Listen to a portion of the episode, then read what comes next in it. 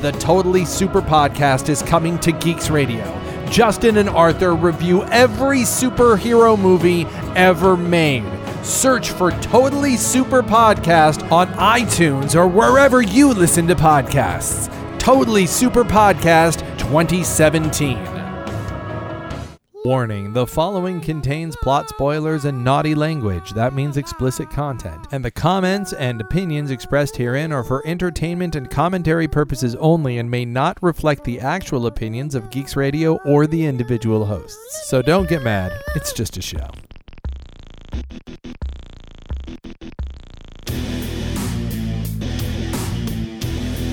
Welcome to Pop Off. This is Arthur, My name's Justin. And today we are going to be talking about Firefly. Uh, this is part two of our Firefly talk. Uh, last time we ended up talking about the show as a whole, as well as uh, really doing a deep dive into the characters. And uh, so today we're going to try to do things as an episode by episode. Um, Yeah, this is our uh, our. You could almost say this is like part eleven of our Buffy the Vampire Slayer review. uh, we just couldn't let Joss go without uh, without getting into uh, the adventures of Captain Malcolm Reynolds. Uh, so uh, I am excited, man. This is Yeah. gonna be fun. Um, yeah. It, uh, I have to say the uh, um, something that we touched on before and everything, talking about the generations of uh, people who are Joss fans. Uh, I actually had uh, one friend uh, who is a podcast listener who uh, said that she, uh, when I was talking about this cast, she said, uh, "Oh, I don't know anything about Buffy and Angel, but I'll definitely listen when you guys get to Firefly." And I had to, you know, just calmly take a moment and breathe and.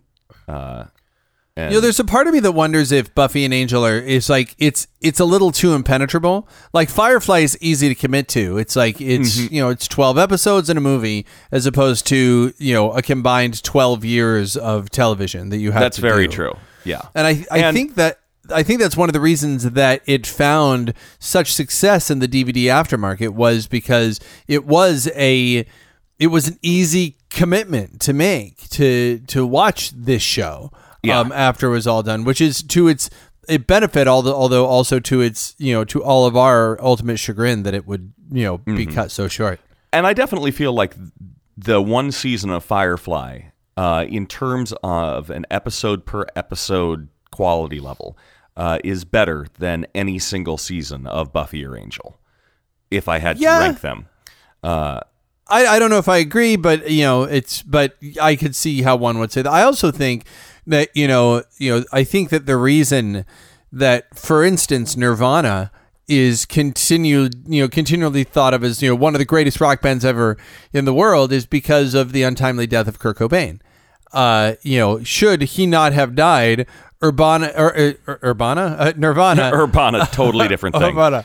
Um, uh, Nirvana would be out there, you know, right now touring with, you know, touring with Pearl Jam, you know, with their their niche fans who who like them, and they would be one of the greatest bands of the '90s, but not one of the greatest bands of all time. And I think that maybe its mortality um, is one of the reasons it's seen as what it is because it's you know. Had it gone seven years, maybe we wouldn't go. Oh, it was just this perfect show. Well, certainly there's something to be said for the existence of the sophomore slump. Like, almost always, a band's second album is not going to be as good as its first. And uh, the reason that they give for that is, well, you have 10 years to write your first album and only two to write your second. Yeah. Um, and in the same way, I mean, Firefly came out of the gate incredibly strong. But for all we know, it might have gone south at some point. They might have run out of material. Uh, we can't know that for sure. But certainly what we're left with is just uh, 12 or 13 extraordinarily good episodes, uh, which is what we I'm- will be talking about today. I'm struck by the date, man. I got to tell you that that I look at the date on there and I go, "Oh my gosh, there are 15-year-olds that were like being born when this was coming out. Like this in 3 years there will be adults uh, for whom this was a show that came out before they were born." The show that is yeah. that's amazing. The very first episode aired on September 20th, 2002. Yeah, no, one of the things I really like about this show um, and the air dates of it is that it's not confusing at all. I can't at all see why viewers would have a hard time connecting with this show that so clearly aired in the proper order.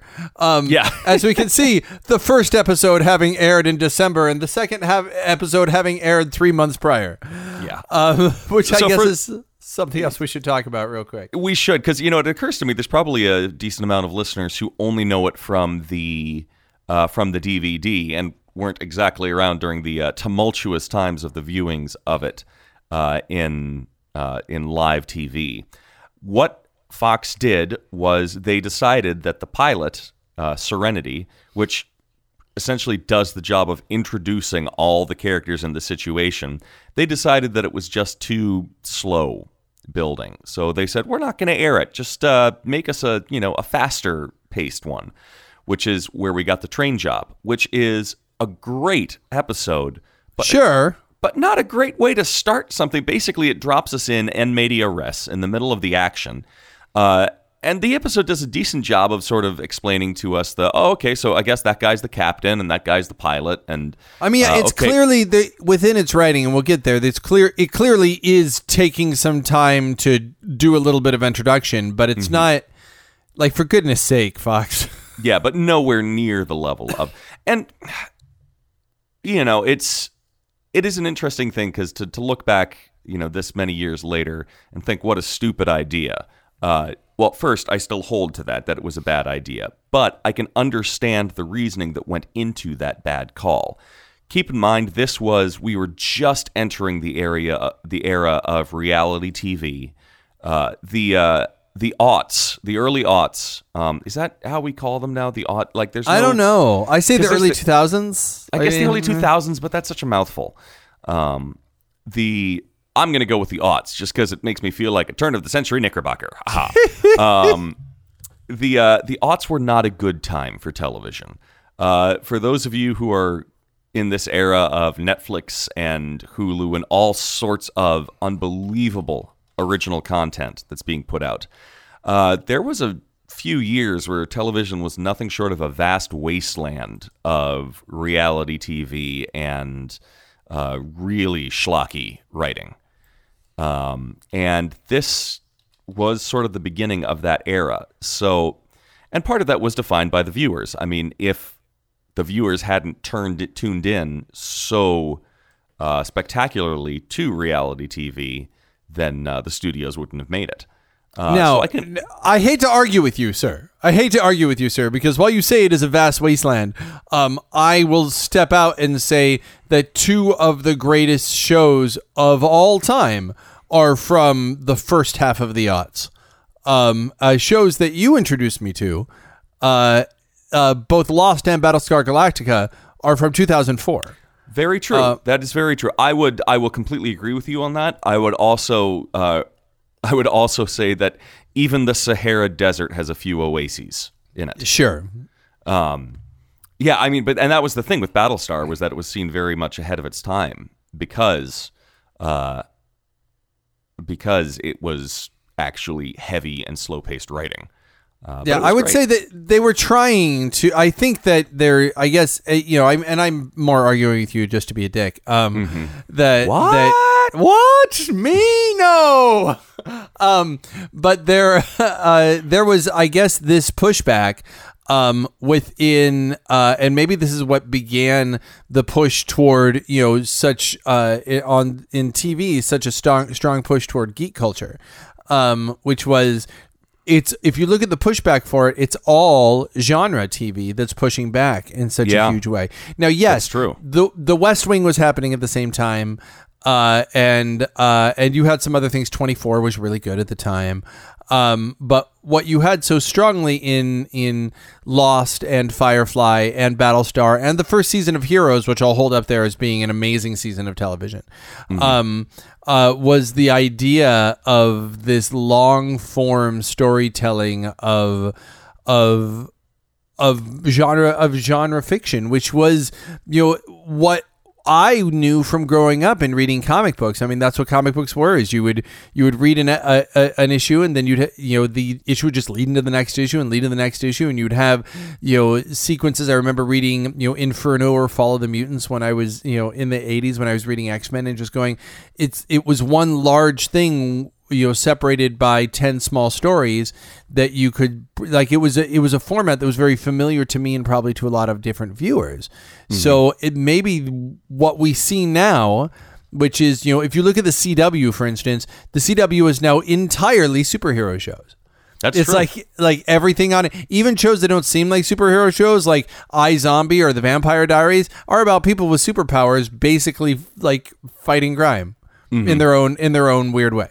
Yeah. Um, and I think that the pushback against what you're talking about might have been the the the impetus might be I think starting that's a, here. That's a good point. It is entirely likely that the uh, the golden age, this new golden age of television that we're in right now, is in many ways because of the wasteland of the aughts. Uh, in much the same way that I now, granted, this might be because. Uh, I went to high school in the 90s, but for me, the 90s is one of the greatest decades of, uh, particularly the late 90s, is one of the greatest decades of music uh, that's out there. And No, I agree. I'm convinced that a lot of that is because of the 80s, in which you had everybody trying everything and experimenting with everything. And basically, the concept of, ooh, look at this stuff that we can do with this new electronic music that we've discovered. Let's do everything with it without really stopping to ask if we should. Uh, and, but it was because of that that all that experimentation got done and you got a real pushback into the 90s. The 90s saw the rise of the singer song or the re rise of the singer songwriter. Uh, you had a real pushback towards acoustic again, but it was acoustic that still used some of the benefits of the things that they'd learned in the 80s. Uh, so lots of times, a really, really bad era of television or music or any form of art can give rise to a really, really good one. Uh, so yeah, no, it's, I and I'm sure that there are people out there who are not into genre fiction who would not necessarily see this as the golden age of television right now. Like I'm Yeah. sure they're they're you know for them there's you know House of Cards. And there's not like even like like in in this era where where I literally will have something to watch for like I've got like six seven shows on my summer watching list. Um, you know, I'm about to finish Arrow, which is the you know the the three three of the four like big DC shows that are on. Um, and then I'm going to jump over to Gotham. Like the fact that I have all this, um, you know, it was a wasteland, at least for us, I would say back then, because it's like at this time, you know, you had in 2002, I'm trying to think back, I think Enterprise was nearly on its way out. It was all that's all the Star Trek you had. Buffy, uh, Buffy and Angel were on at the same time as this, so you had that. If you were a Joss fan already, this was the best you'll you were ever going to get. Like the idea you had a Joss. Can you imagine? Yeah, I mean, can you freaking imagine that you had like there was this time? Maybe you could imagine because you were watching it live. I don't know, but like there, if you were a huge Buffy, and and if this show also like like tickled your fancy, you would be able three nights a week to see a Joss Whedon show. This was actually the time that I was just starting to get into Joss Whedon. Uh, like I distinctly remember watching the premiere of Firefly, which was the train job, and thinking it was pretty good. Uh, I was enjoying it. the The moment that keyed me into, oh, this could be something more. Uh, this could actually be really good. Was the scene at the end of the train job, uh, which we might as well just dive on into, or uh, well, I'll just I'll mention it that, and then we'll, I'll mention this one scene, then we'll go back to the pilot. Uh, was where they uh, they've essentially captured the people who were coming after them, and you know, Mal puts the big bad guy down on his knees and says, "Okay, so here's the thing. Just uh, you know, go back to your boss and tell him we're we're returning the money he paid us. We're not going to steal the medicine and everything. Just a big, you know, big misunderstanding all around. This is for the best." And then the guy's like, "No, save the money. Use it for your funeral because I swear I will never stop coming after you." And Mal just has that moment. And then he goes, "Well, darn," and then kicks him into the engine uh, in a in a surprisingly fast and violent kill. Uh, you know, following which they immediately bring the second in command up, and he says, "So go ahead, talk. Yeah, yeah, yeah, yeah, yeah. Go back, tell the boss and everything. Totally for the best. I get it, absolutely." Uh, and I, I remember watching that, and because this was about the time I was first starting to get into Buffy and Angel too. Uh, it was that kind of really brilliant, clever writing that made me say, "Ooh, oh, that was fun. I enjoyed that." That being said, because of the fact that it aired on Friday night at I think eight, that may have been the one episode of Firefly that I ever actually saw live. The death slot. The death slot for Uh, It, it TV, is the man. absolute death slot for TV. It- everything about that show was something that I really would have enjoyed watching. But this was, I mean, this was before TiVo practically. Huh.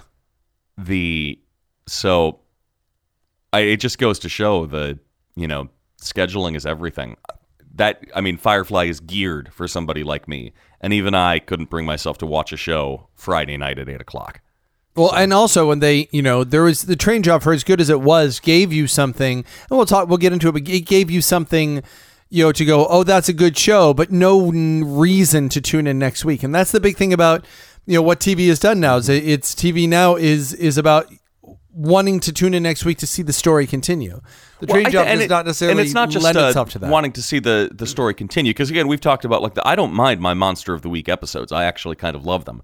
Uh, what the train job did was showed me oh these are interesting characters. What Serenity, the true pilot, did was made me really fall for the characters.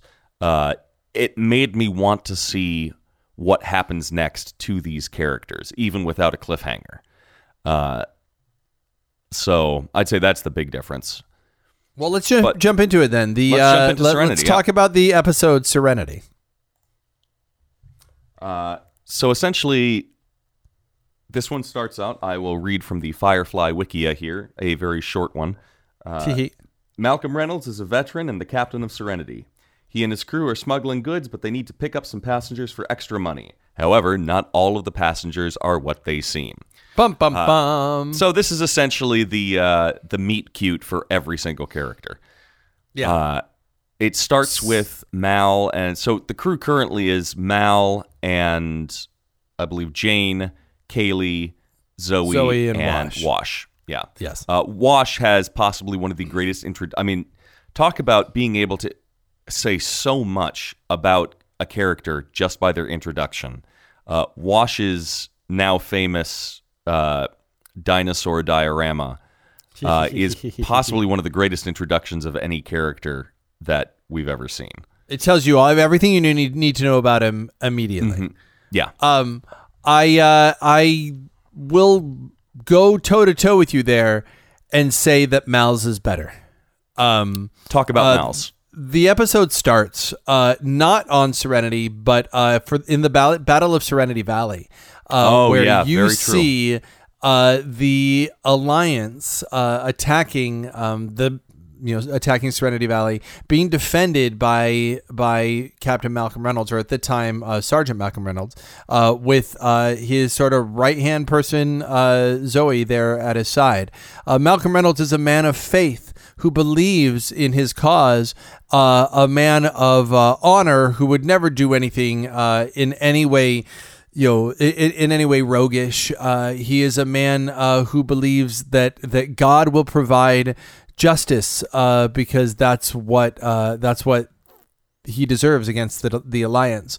Um, he puts that faith uh, forward into his men, uh, fighting the inevitable turn of uh, of of the alliance against the the valley, knowing that uh, the browncoats are going to come to his aid, and they don't. Um, the battle is too hot. The alliance shows up, um, uh, kills the the boy next to him that he was just encouraging with his faith, um, and you see the destruction of that good man.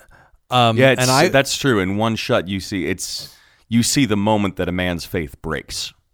um, I would say that this is the faith that is restored by the end of the movie that we'll talk about next week.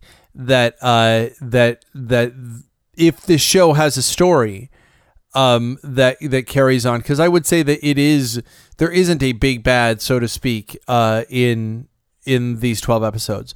If the show has a story, it is uh, the the redemption of Malcolm Reynolds, and we see um, we see his breaking in this moment. Um, I am I am stunned by this opening scene. It is heart wrenching and very difficult to watch. Yeah, no, that's very true. Uh,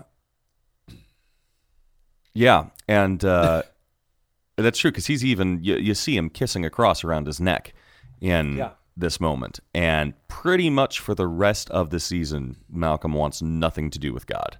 Uh, yeah, there are mentions of God, and he, you know, that's a long way for a train don't come. You know, as he says, it's it's Yeah. a it's a it's a tough it's a tough thing to see. I love that Zoe is kind of always Zoe, um, which I think is a perfect way to to look at her character as is. I don't want to say she's unchanging, Mm-hmm. but she's uh, she is um, stalwart. She is Yeah. sh- she is who she is, and I love. Well, you, get know- the sense that you get the sense that Zoe had an understanding and acceptance of the way the world really works uh, long before Mal came to his grim conclusion.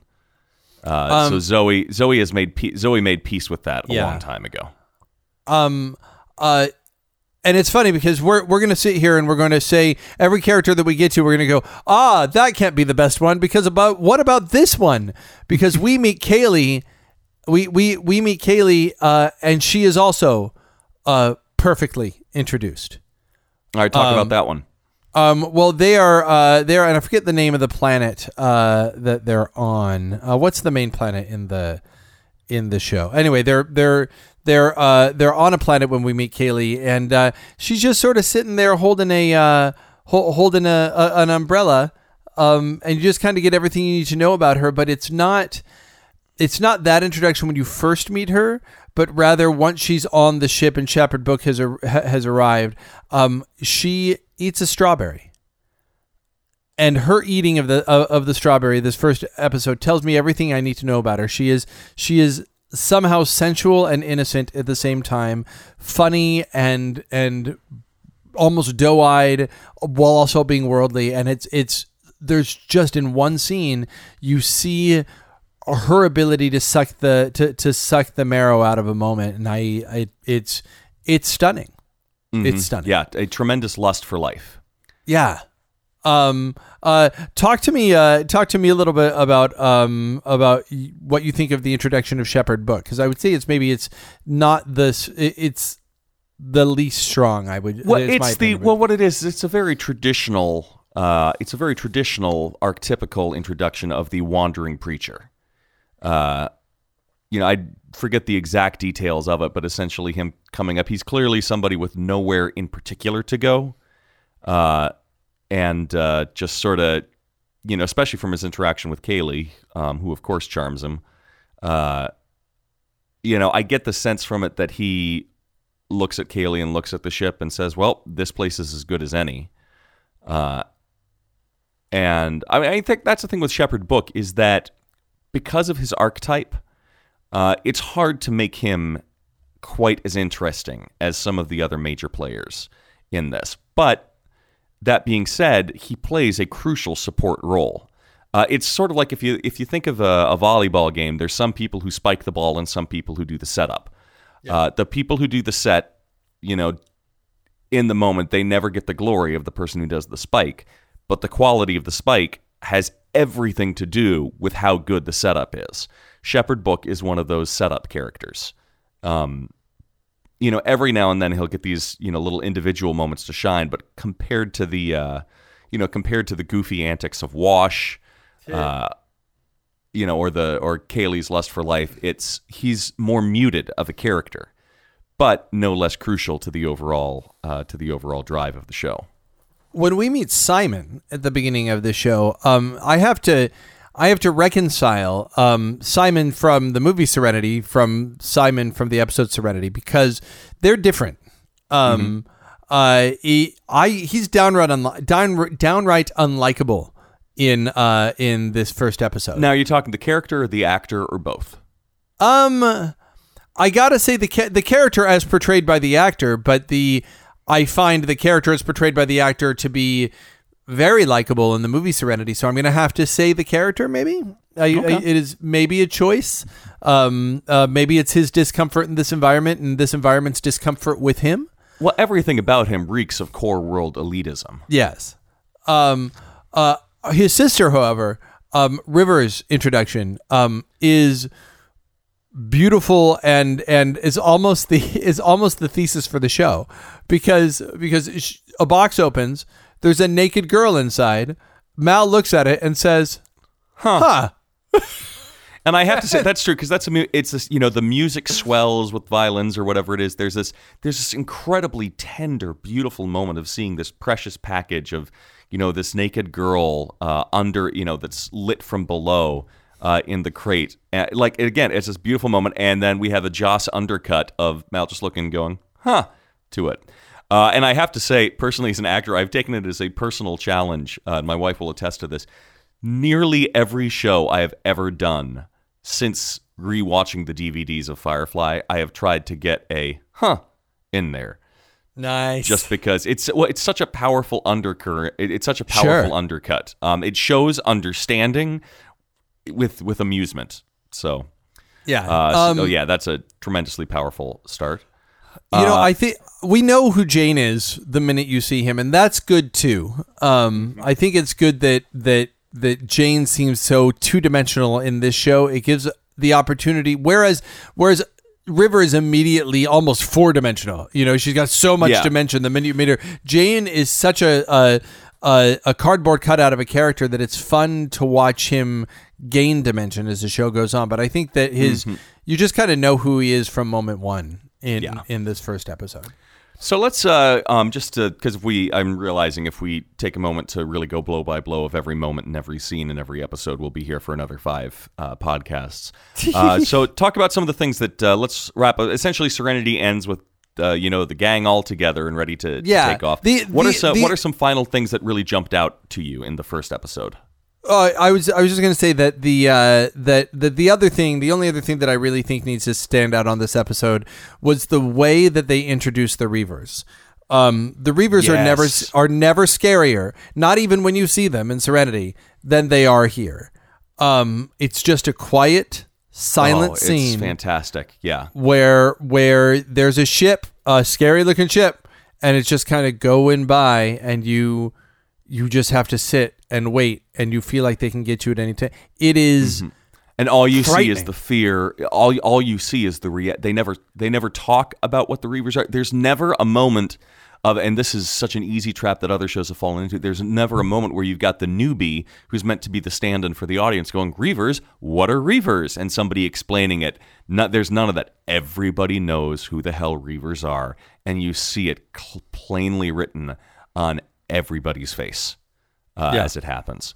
Uh, interesting thing. I think we talked about this uh, not on the podcast, but before. I don't know if this is urban myth or not, but the you know a lot of people have wondered the uh, the syringe that Inara takes out and holds uh while that's going by. Uh, the first theory was, of course, that's you know essentially it would be poison, so that she'd she'd rather kill herself than be taken by the Reavers. Uh, the supposedly there was some panel somewhere where they were talking about what was in that syringe. And again, this is urban myth, but I like it. Uh, the idea was later on it would be revealed what that syringe actually is is something that all the companions have that it is a poison that they inject into themselves that kills anybody uh, who has sex with them uh, essentially Ooh. a you know, it's essentially a means of uh, you know of killing your rapist uh, the supposedly one of the episode ideas that they had was and this is truly chilling uh, the uh, you know and actually I'll say chilling to a little degree of almost a trigger warning um, the one of the episode ideas they had was that Inara was kidnapped by the Reavers and when they you know when they would go and you know they would finally find her she would be huddled in a corner with that empty syringe surrounded by literally a dozen dead reavers oh, it's with dark. this with this with this concept which says something about the reavers too with this concept of Yeah. even knowing what happens they still went through with it i mean it is it, it is it is yeah, dark I'm it, it is dark as hell even I'm maybe you know, glad that that didn't Joss. happen. Again Like- could entirely be urban myth. So Yeah. I don't even know if this was actually a thought from the thing, but it's just some story that I heard out there. Uh, and uh, it certainly is an interesting twist on what that syringe could be. Well, let's jump forward uh, to the train job. Um, uh, when we look at when we look at the train job, we already talked about it a little bit. It is um, utterly disposable. Um, it is. I, you said that it was interesting. I will say this: it is not one of my favorite episodes of Firefly. Um, I don't know that having seen the train job, that I like if I weren't already just a sucker for all things that are spacey um, I don't know that I would have been in um, for the next. I just I uh, it, it's fine, and I, you you taught me how to say that word, um, but it's I don't know. It's I just feel like it. You know, if there's there if there's the show never gets really bad if they're just like good and medium on the show. It's on the middle end of medium. It's it's like compared to Serenity, which is which is beautiful and wonderful. The train job is just not it's not up to par for me. Uh, my thoughts on this are it is not nearly as deep as the first uh, episode, of course. I very much enjoyed it, um, especially in the sense that it really did show hey, this is not just a space show, this is also a Wild West show, because you can't possibly get more Western than let's rob a frickin' train. Sure. Uh, and that Sure. so it, it had good pacing to it. It definitely showed uh, that Mal. Uh, it showed Mal's inherent goodness when they decide to return the medicine. Uh, like I said, it had that fantastic moment with Crow where they kick him into the engine intake valve, uh, and it also introduced a fantastic villain with Adelai Niska, uh, who, if I believe, was even wearing a three-piece suit. Again, who was about as typical, like you know, robber baron uh, western as you could get. Uh, just you know, it was chock full with a lot of colorful characters.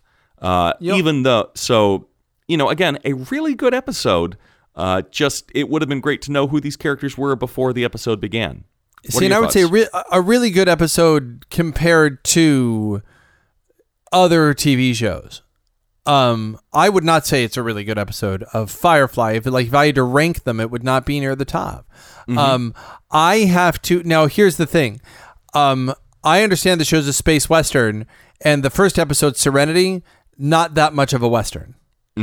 Um, and the next episode, Bushwhack, not that much of a western. This was like, hey, we're doing the western thing too, and I like it. I do like it, but it's just it doesn't jibe with with the part of the show that makes that that like I. It's not the part of the show that I love. Um, and I, you know, I it's fine. I would have been okay with it as a second episode. It's a fine second episode. I am like I feel like the like if this show if this show had a poison a, a, a poison needle that would kill that would kill it, not the other horrible thing. Um, I feel like this this episode was the poison needle that killed the show. Um, uh, it was Wow. never. Now here's the thing: it's not that it's bad, but it was never going to recover from not having a clear opening, not having a clear thesis statement, not grabbing not grabbing the audience with what the show is about, what's the plight of the people. The people are really interesting, but you don't like care about their story. Um, you know, and even you know, like I it's it's fine. It's fine. Um, but it's it's it's not. Well, I think it sounds like I mean the general thing that we're saying is it makes a good second episode and a terrible first episode. Yeah, I I will I'll Yeah. go with that. Um, It's shall we go to thing Bro- that it. Well, well Sorry, what it ahead. also does is this is also the first episode where the uh, uh, where I would argue what the show's at least the first season's big bad was clearly meant to be. Uh, two by two hands of blue, the two men Yeah. uh, with the blue hands. Uh, the because you know, and the show never really gets a chance to really delve into what their deal is, other than they're clearly agents of the alliance and they want to bring, uh, and they want to bring River back. Uh, and actually, I would say because these are some of the biggest representatives of the alliance that we see.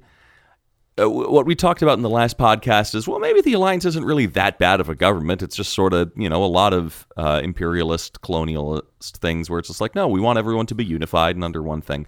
Uh, this certainly because these two agents uh, play such a powerful, pivotal role.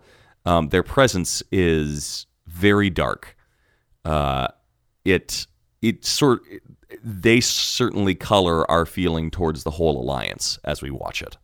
Now, here's an interesting thing, and again, this this may be um, this this may be uh, just urban legend, but my understanding is that these were just supposed to be two alliance officers, and that the blue hands were a last minute on set uh, decision um, to put the blue hands on and to add that in, and that uh, and, and that when it came time for other alliance people to show up, it was not intended for it to be the same two guys, but because the blue hands were evocative enough for them to be remembered, they just got the same actors back and put the same gloves on them.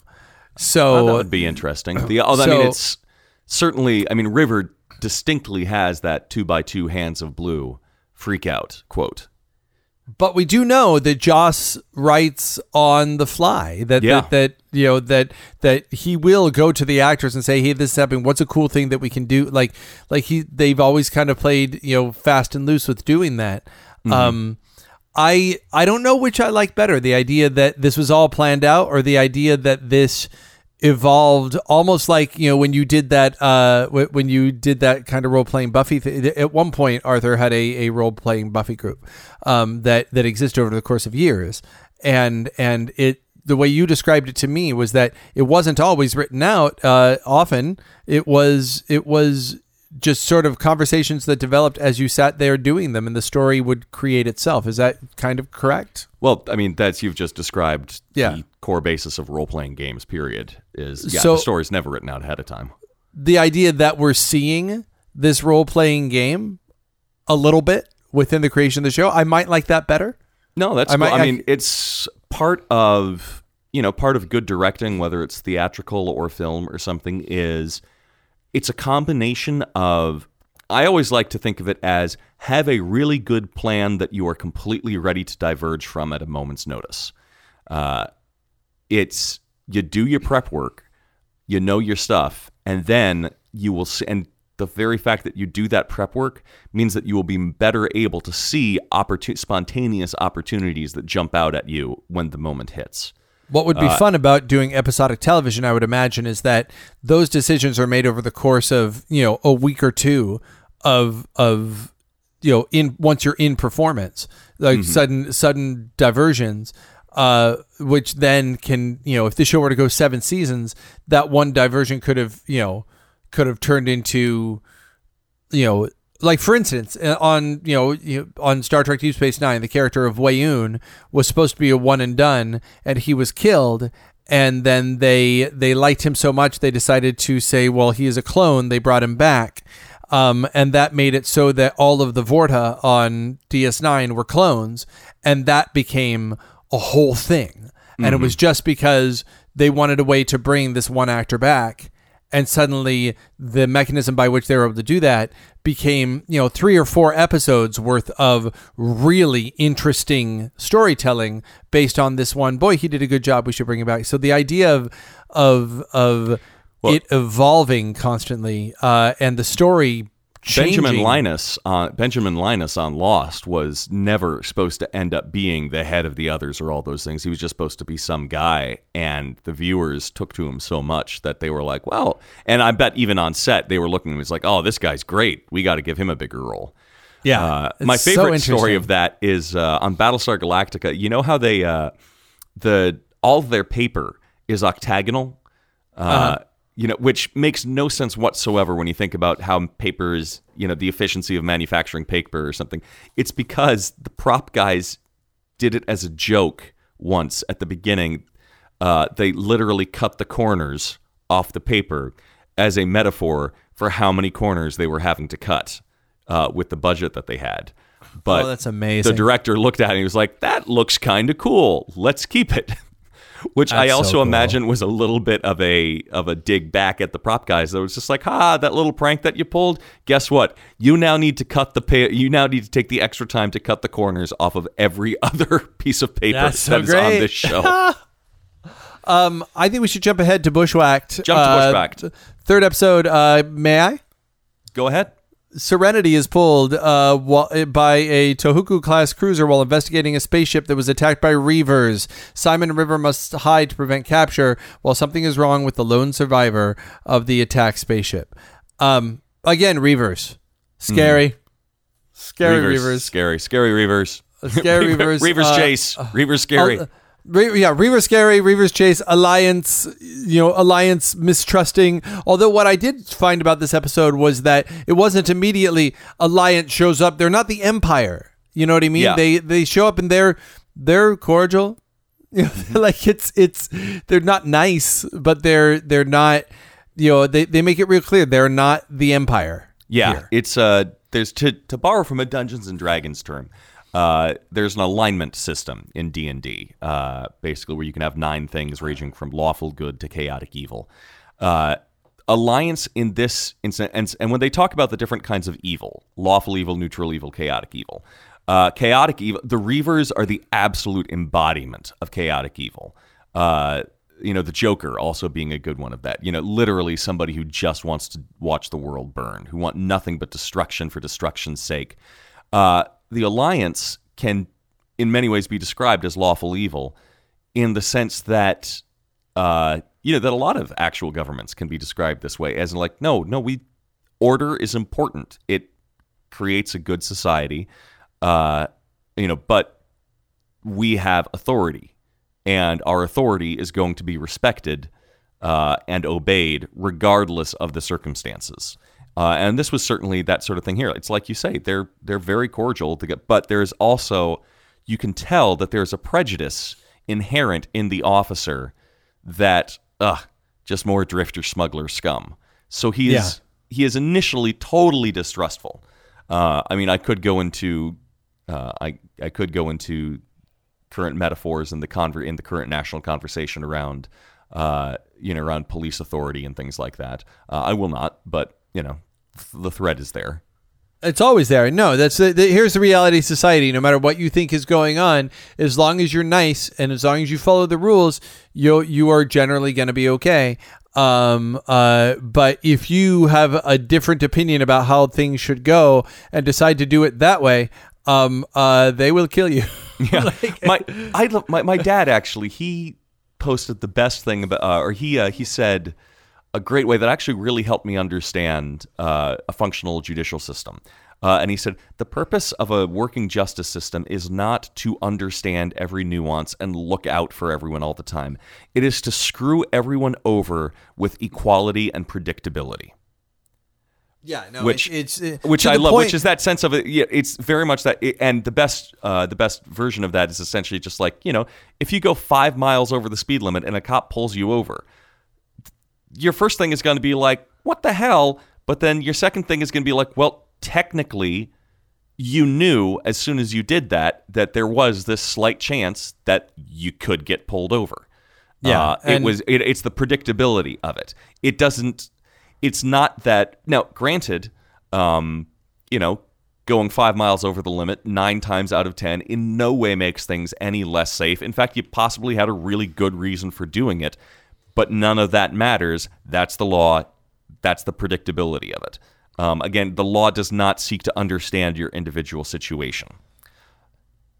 agreed. Yeah. Shindig. Yeah, yeah. Other than yeah, because bushwhacked. Other than that, doesn't really hit that much else. The uh, um, it does. I do want to talk on the one thing about the uh, the survivor that they find uh, from the Reaver attack, who eventually, Yes. you know, essentially goes Reaver himself. Uh, which is an interesting commentary on the when you get faced with evil that bad, it can change you completely. Oh yeah. Is- well, I th- I think that's and and again, you know, that goes back. That's a that's a mirror to Mal's theme, isn't it? Mm-hmm. You know, Mal faced evil that bad of a different kind, and changed him. There's a uh, uh, just to go into this really quick because I didn't realize that this interested me as much as it did until we just started talking about it. That concept of uh, what can happen to a person's soul. Uh, Western Judeo-Christian thought uh, very much ascribes to that uh, to the you know biblical quote of you can essentially the uh, you can do whatever you want to my body, but you cannot have my soul. That will not change. That is protected and sacrosanct. um, Eastern stuff, particularly some Japanese ghost stories that I've read, the thing that makes them truly terrifying is essentially lots of them are stories of this guy, which is he's a good guy, completely normal, but gets faced with something so terrible that it changes him completely. That uh, the it's a story. There's stories of there are things out there that have the ability not just to destroy your body, but to also completely warp and corrupt your soul. Uh, and you will not have a choice in the matter, which is, to me, quite frankly, terrifying as a thought. Yeah, no, that you can that you can be, you know, we all we none of us like to imagine that we are somehow permanently damageable you know like that that no matter what happens to us we we can we want to believe that we can bounce back from everything and and the introduction of that not being true because it's not true um uh is is something that's kind of disturbing to us uh as human beings to begin with but i i would bet as westerners even more so Yeah. Oh, it's like the Joker said in The Killing Joke, uh, talking to Batman. He says, "You know the difference between you and me? One really bad day." Yeah no and it's very very true um okay shindig Moving on, Shindig. Oh, what a November delight! 1st. What a happy little light, fluffy one. this one is yes so different than it- Bushwhacked. It's it- great. it is and it's kaylee oh, and- Kaylee. um uh i love i love um i we don't need to talk about much in the episode except for this um when she shows up at, in Shindig, Kaylee goes to a fancy dance. Lots of other things happen, but Kaylee, Kaylee goes to a fancy dance. She wears a dress that is beautiful to her, that is ridiculous and embarrassing um, to every other, you know, snooty woman there in the dance. And when she walks in, you kind of feel bad for her. Like, like it's very much the, uh, you know, like when they did the Halloween episode of Buffy and everybody kind of dressed cool and and Willow dressed up in in you know in the the The ghost thing. yeah, yeah well not not the ghost didn't wasn't she like a like like an Alaskan native like she was there the big fur coat like she like the the stereotypical Eskimo like was like her Oh, I forget. I forget. but, but it's sort of that that that that Kaylee was so excited to be wearing the thing that she was wearing, and then she walks in and she's immediately outclassed by everybody in the room, which Mm-hmm. then she turns on its ear by being so knowledgeable of ships and stuff that she's surrounded by men. By surrounded by all the men. Yeah. Yeah, It's, and actually, that, yeah, this really is so much of Kaylee's story, and it, it goes back to what you were talking about last episode. With Mal is sometimes not a good person, because this thing whole starts. uh, This whole thing starts, I think, with Kaylee um, looking at the dress, uh, and Mal making some comment, trying to be joking or something about it. I forget the exact quote, but essentially intimating that, well, wouldn't that be kind of like putting a dress on a milk cow? oh and it- there's just that mo- and just the, the crestfallen nature of it. And you know i love how um, you know zoe instantaneously is like okay but you better fix that and fix that fast. Uh, you know so that but to his credit mal sort of learns from that is that when he realizes he needs to go to the shindig with somebody and to bring kaylee he goes and he buys her the dress. Yeah, but it is but that that moment with him just casually insulting Kaylee cuz it's the sort of thing that I think a lot of us have done of just you know throwing something out that it's like well god of course we're joking don't take it so personally and everything without realizing that in that joke we are actually revealing a little bit about how we really feel and that's a problem yeah. No, I I I think that Kaylee's vulnerability is the thing that that connects me to her. Um, uh, I literally kill everybody on the show. Don't hurt Kaylee. yeah Is is is the way that that if I felt that way before this episode, um, cements it for me. I do have to. Uh, uh, talking about Kaylee um, makes me to jump. Makes me want to jump. By the way, all the way back to uh, the first episode, Serenity. Um, because there's a moment in that episode that's maybe my favorite moment in the entire show um, uh, that we skipped over, which is uh, Kaylee's been injured, gravely injured by a bullet wound. That's right. And and uh, and she's uh, she's in the sick bay, and uh, and at one point uh, Ma- uh, Simon's in an argument with Mal, and and Mal in the middle of the argument, Mal says, "Well, it's your fault. Kaylee's dead."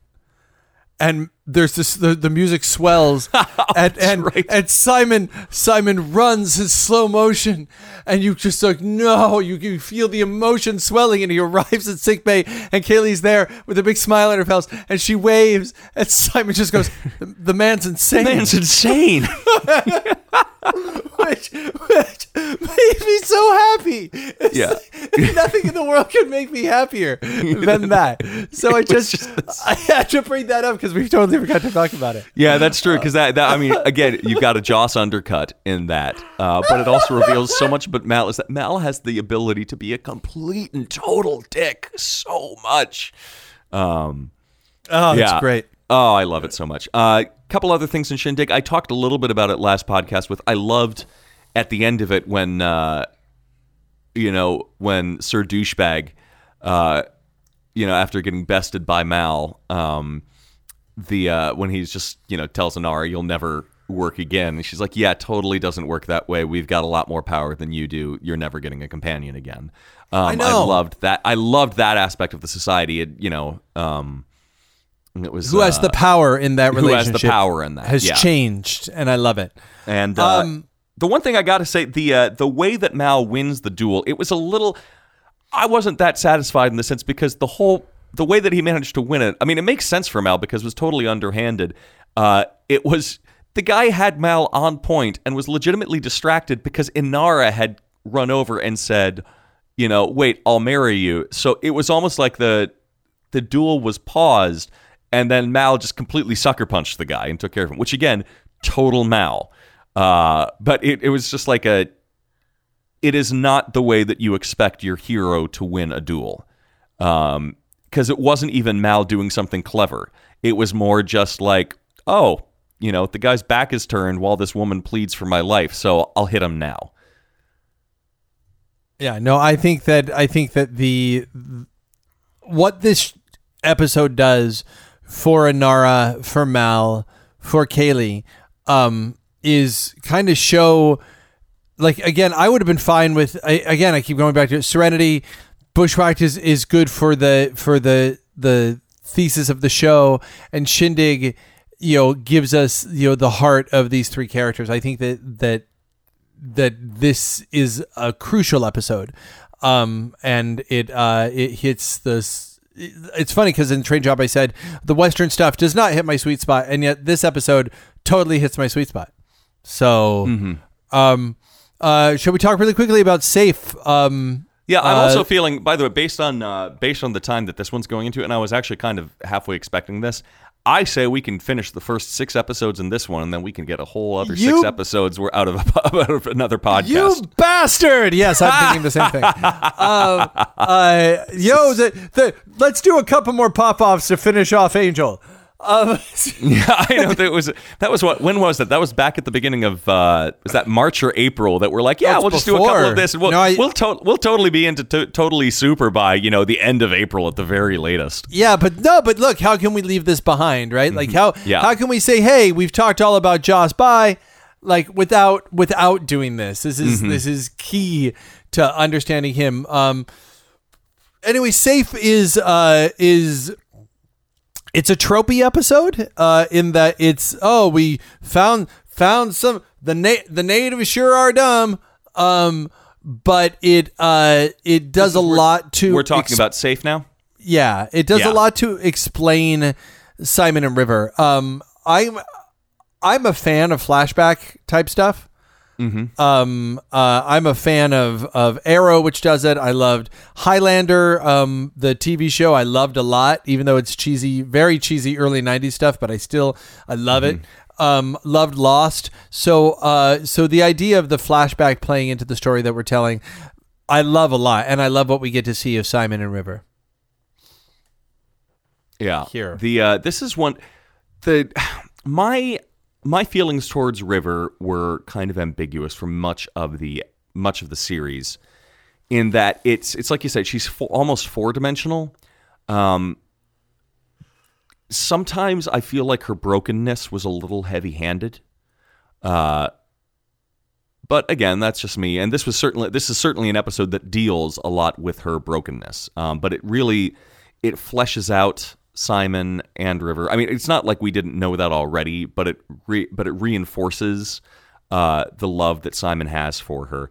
Uh, I think the two big things that it does in this one, because this is the one where Book also gets injured, and the uh, you know, and there's a passing Alliance cruiser with a hospital on it, and Book just basically hands like an ID card to Mal and says, "Contact them; they'll take care of me." So this is the first and really in the series the only glimpse I think we get into just what the hell Book was before he became a preacher. Um, yeah, I mean, I think there are there there there are a couple things you know going through, but not, not, nothing ever quite as strong.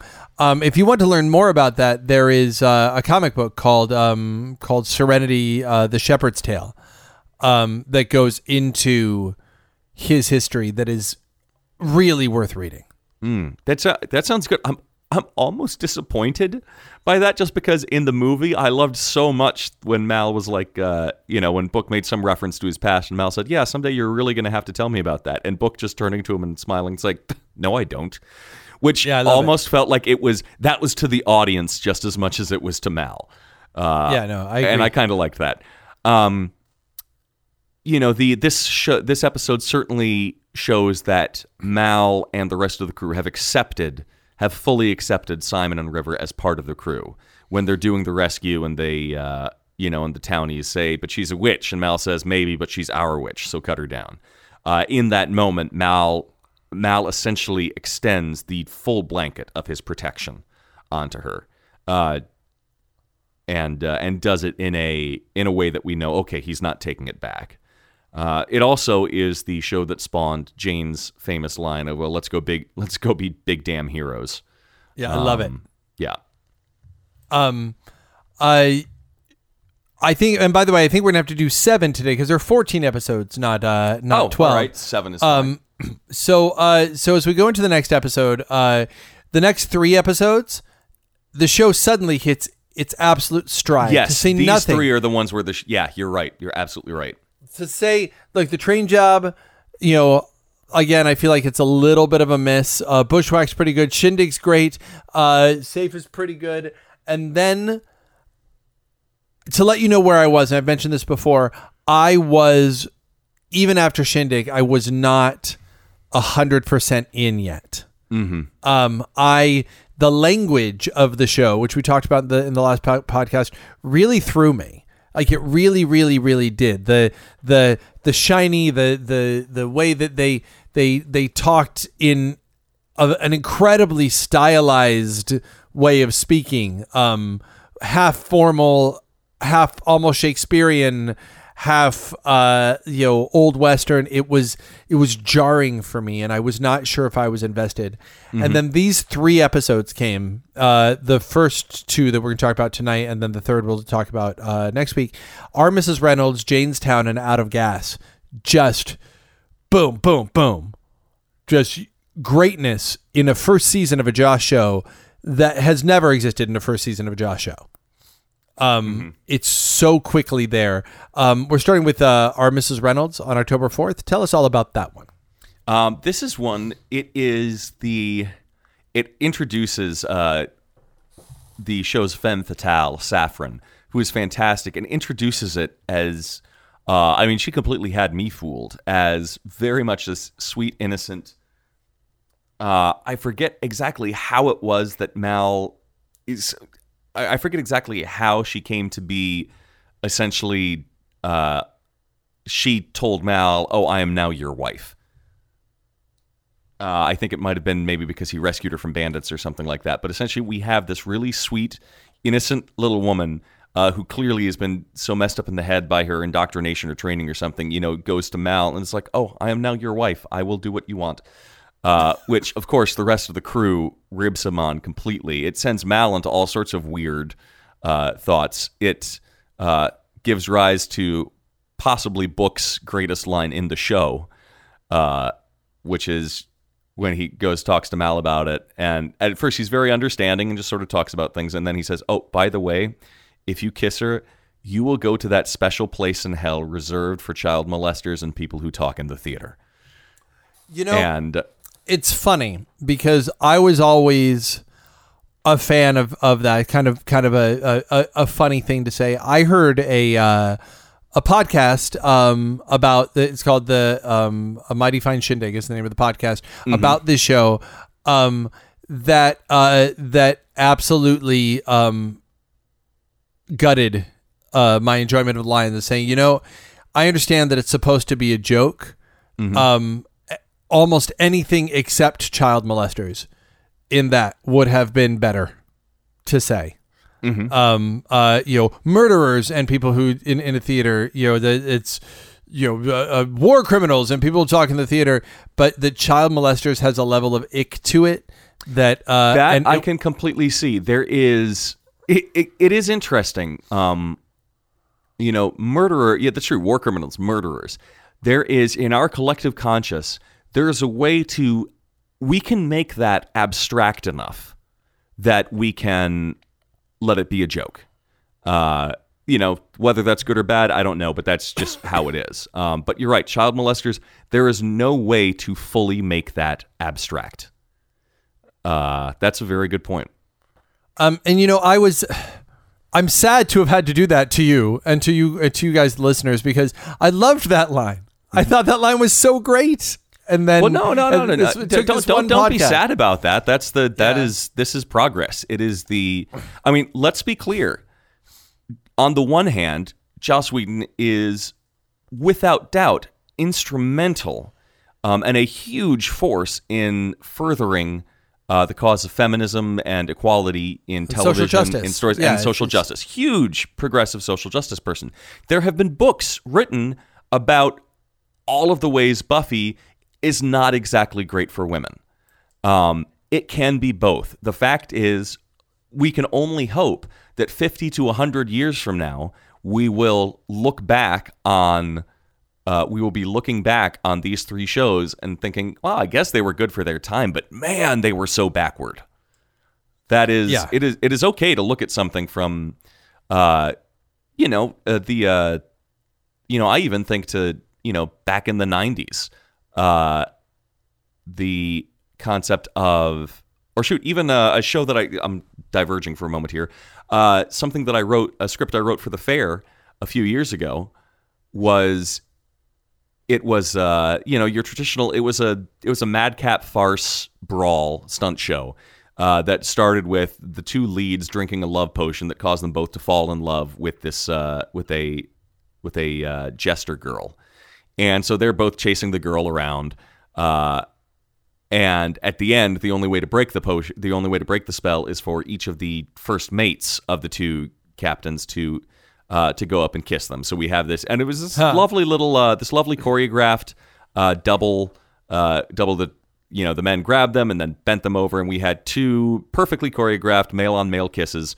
followed by which the first men immediately did the you know wipe their mouths and be like oh god that was you and uh it was you know 10 years ago i wrote that didn't really think too much of it and you know now looking back i'm just like why do we find that so funny and gross and suddenly Yeah, I know. It's- it's- I, I would not write that again Yeah, I know that it's you're scared scared of of perpetuating gay panic. Mm-hmm. Um, but you know, I mean, it's it's I it's it's a line that I understand the joke. It just doesn't work. Um, I, Mm-hmm. let's talk really quick about about uh, not only Saffron, um, but uh, but of course the actress playing Saffron, Mm-hmm. um, um, which is uh, Christina Hendricks of Mad Men fame. Um, I've oh, never you're so right. I didn't put that together. I've never makes her, seen of course, an episode of perfect Mad for Men. Saffron. Yeah, I've never seen Mad Men. Has is it good? Um, I have watched the what you, you totally need to watch it because you like Connor. Uh, I know. so much. Yeah, the uh, Kelly and I have uh, we've gotten into it. We've watched like maybe the first half of the first season. It is it is indisputably good. It's just not my kind of good, if that makes sense. Um, my feeling is if halfway through, you know, if by you know twelve to thirteen episodes in, the show hasn't fully grabbed me. Uh, it's not that I'll say it's a bad show. It's just that I'll just say, you know, I, I think I'm okay moving on to something else. Um, Again, maybe one of the reasons that Firefly was such a phenomenal thing is that if a lot of people give up around 15 episodes in and then will go, well, it's pretty good, but just not for me.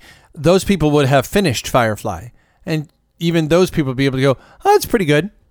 And they Yeah. don't have to say it's not for them because they have finished it. Um, it's an interesting thing. Uh, I also want to say that uh, the way that uh, she tries to seduce everyone on the crew, um, I love that she tries to seduce Wash, and Wash is having none of it. And Wash is just like, oh no, Zoe, Zoe, Zoe, Zoe, Zoe. Um, I I love that there's never a question because they could have done that. A lesser show would have done that, right? A lesser show would have done. He's tempted Yeah. to cheat on his wife. It's Yeah. absolutely not. It's just nope, not Nope. interested. I, I think the line all. was he said, "Yeah, sorry, I'm married to a beautiful woman who could kill me with her pinky." Yeah, no, it's it's it's brilliant that they would do that because I feel like so many shows would find the drama in having him not do that. Well, and it, Um, what, it does is it actually says, um, in a way, there's this because if he had also been tempted, uh, you know, when you have all the other guys on the ship being tempted too, it becomes this thing. Not just uh, guys. Yeah, well, yeah, exactly. But the uh, it becomes this thing of like, oh, you know, a beautiful woman.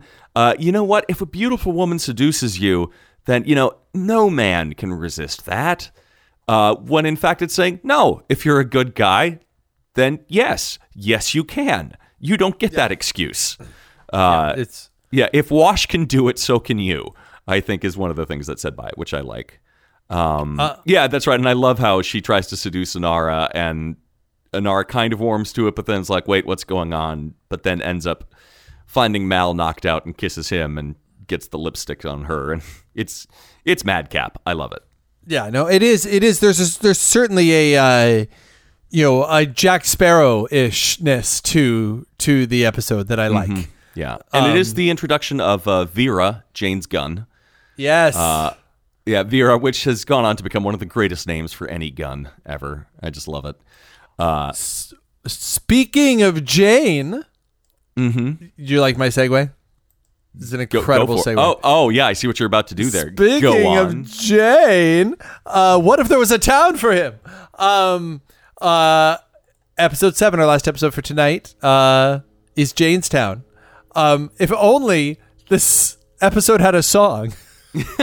Some kind of song with which we can relate to it. Um, Uh, so good. it's a delightful little song, and it's a delightful episode. It, um, you know, the, the the quick recap of it is they go to a town where there's a statue built for Jayne. He's like, "What the hell? The last time I was here, I was just, you know, I stole from everybody and then jettisoned the cargo." But of course, the the townies, uh, you know, who essentially are living in a mining, like they're living in a company town, uh, where you know the head boss has them completely under his thumb, but they have no way of getting around it. Uh, you know, they see him as this hero who, you know, as this Robin Hood type figure. Uh, and I like you talked before about how Jayne is. He starts off seeming like this two dimensional character, but then shows depth. I actually really, really like that this show doesn't go too far in that, because for many shows, uh, Jayne would be this character that, oh, look, he starts off two dimensional, but really he's a scoundrel with a heart of gold, and he's a big old softy, and and this episode is the one that makes him really realize his true self, and he wants to be a good guy, and all this episode does is leave him feeling vaguely confused. Like, Jayne is not a scoundrel with a heart of gold. He's a scoundrel with layers, but it's they don't um he is not the he is not a Han Solo type at all. Uh I kind of like the fact that even when they give Jayne layers, it's still like no, this guy is a mercenary through and through. He's got a little bit more depth to him than you might have at first thought, but there it is. Yeah, no, he's he's. I don't feel like they they they are backing away from who Jayne was or what Jayne is. Um, I agree with you in that. I think that they do change Jayne by the end of this episode somewhat. I think that that this is the beginning of the Jayne and Serenity who would eventually say, if you can't do something smart, do something good. Um, uh, this is the beginning of that. Yeah. Um, and I think that before that, he never, he, the concept of consequences never really occurred to him. Um, Yeah. So long term consequences. he is incl- incrementally growing without softening who he was before. Um, which is, I think that's what you tend to want to do to go, yeah, though he's not that bad. Yeah, he is. He was. Yeah. He might get better. He's improving, but, But we're not that's going a to back. long way to go. we're not going to say that. Oh, all along he was kind of okay. Um, Yeah. Do you Let's- do you remember the the rule the words to the song? Uh, I think so. He uh, ah, he robbed from the rich and he gave to the poor. Stood up for the man and he gave him what for. Our love for him now isn't hard to explain. The hero of Canton, the man they call Jayne. You mean that song? That one, yeah, um, Yeah, that I've one. May, I, I've maybe seen you perform that in front of an audience. That's true. That's possible. It's Don't- don't tell let's- ASCAP. Here, here's the thing about that. Um, and much of also in this is my own little snobbishness. Um, of much also the uh, much other music that's on Joss Whedon stuff. It's good. It's solid. It's not. I mean, what this is is clearly it is sort of like a good old fashioned folk song. Um, it doesn't 100% grab me. It's not like something from uh, Christopher Guest's A Mighty Wind, like where it was just a satire on the folk music scene and they satirized it by writing incredibly good folk music.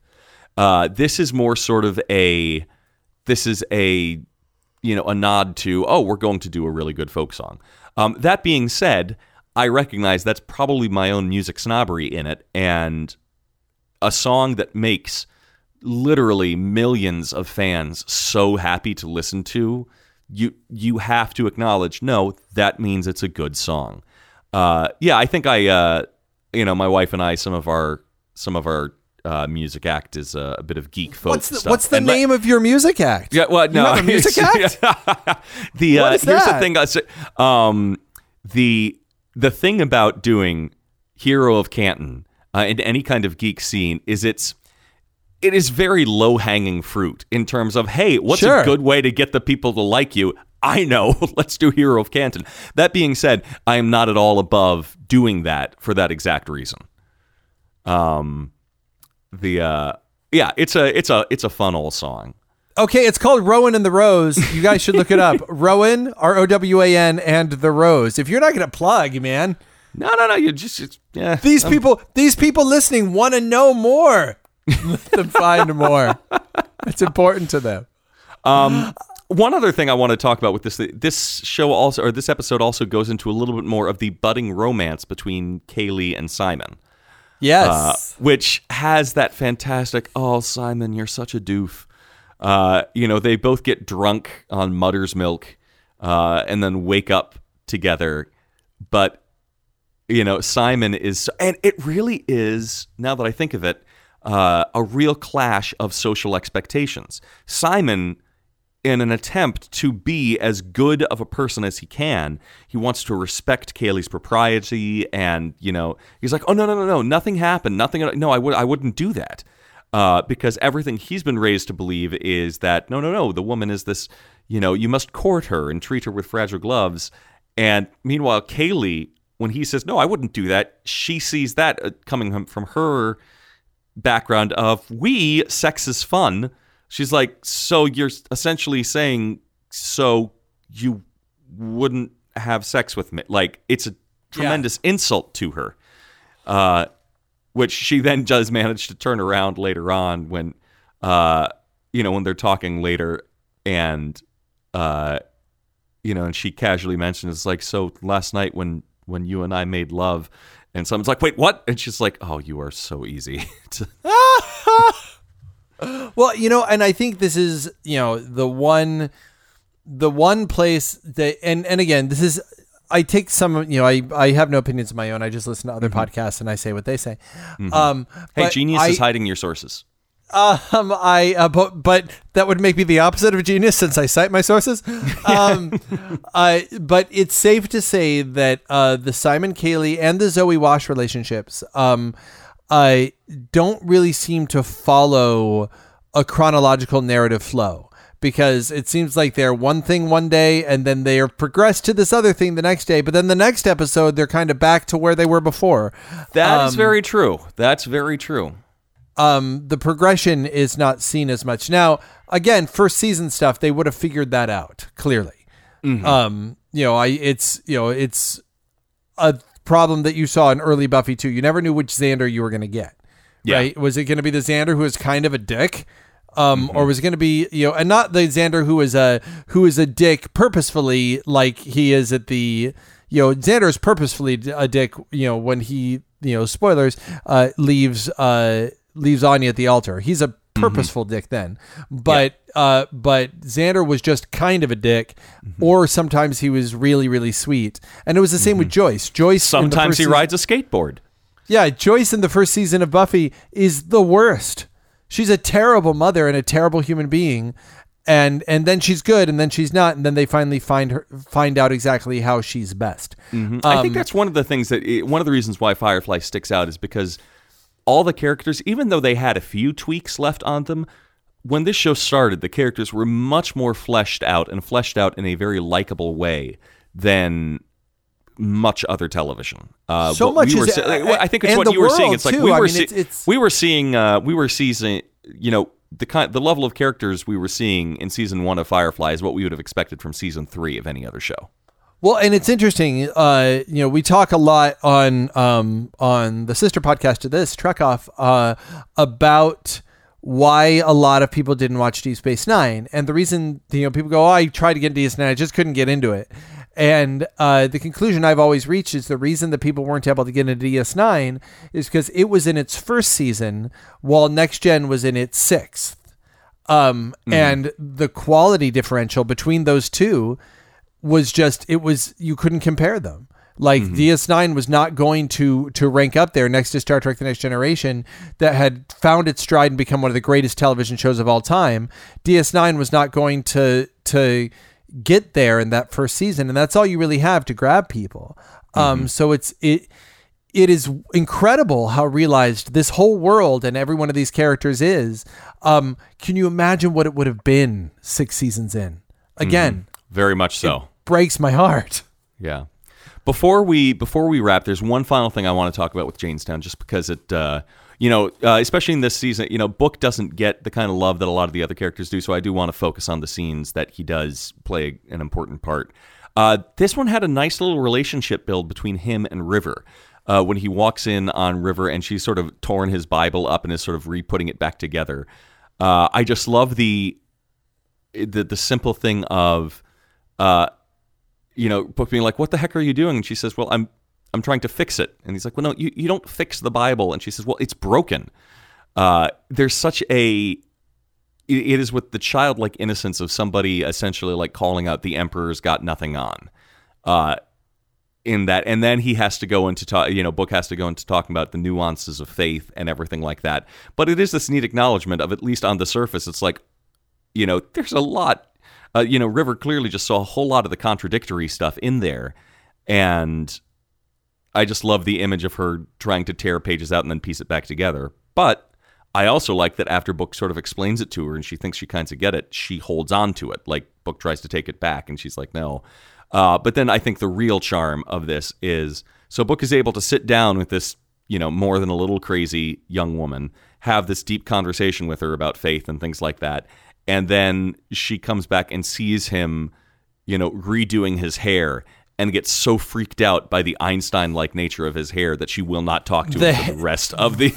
The hair scene is insane. the hair scene. It's, a- it's like, amazing. That's, that's what And- sets her off. and everybody else's reaction to his hair as well Mm-hmm. is it you know it it has no place in a show like this for that to have happened Mm-hmm. That is that is you know that that is why this show is so great because even though what's happening on the on the planet side is also a little farcical this is this is like downright like Ace Ventura comedy right in the Yeah. middle of everything.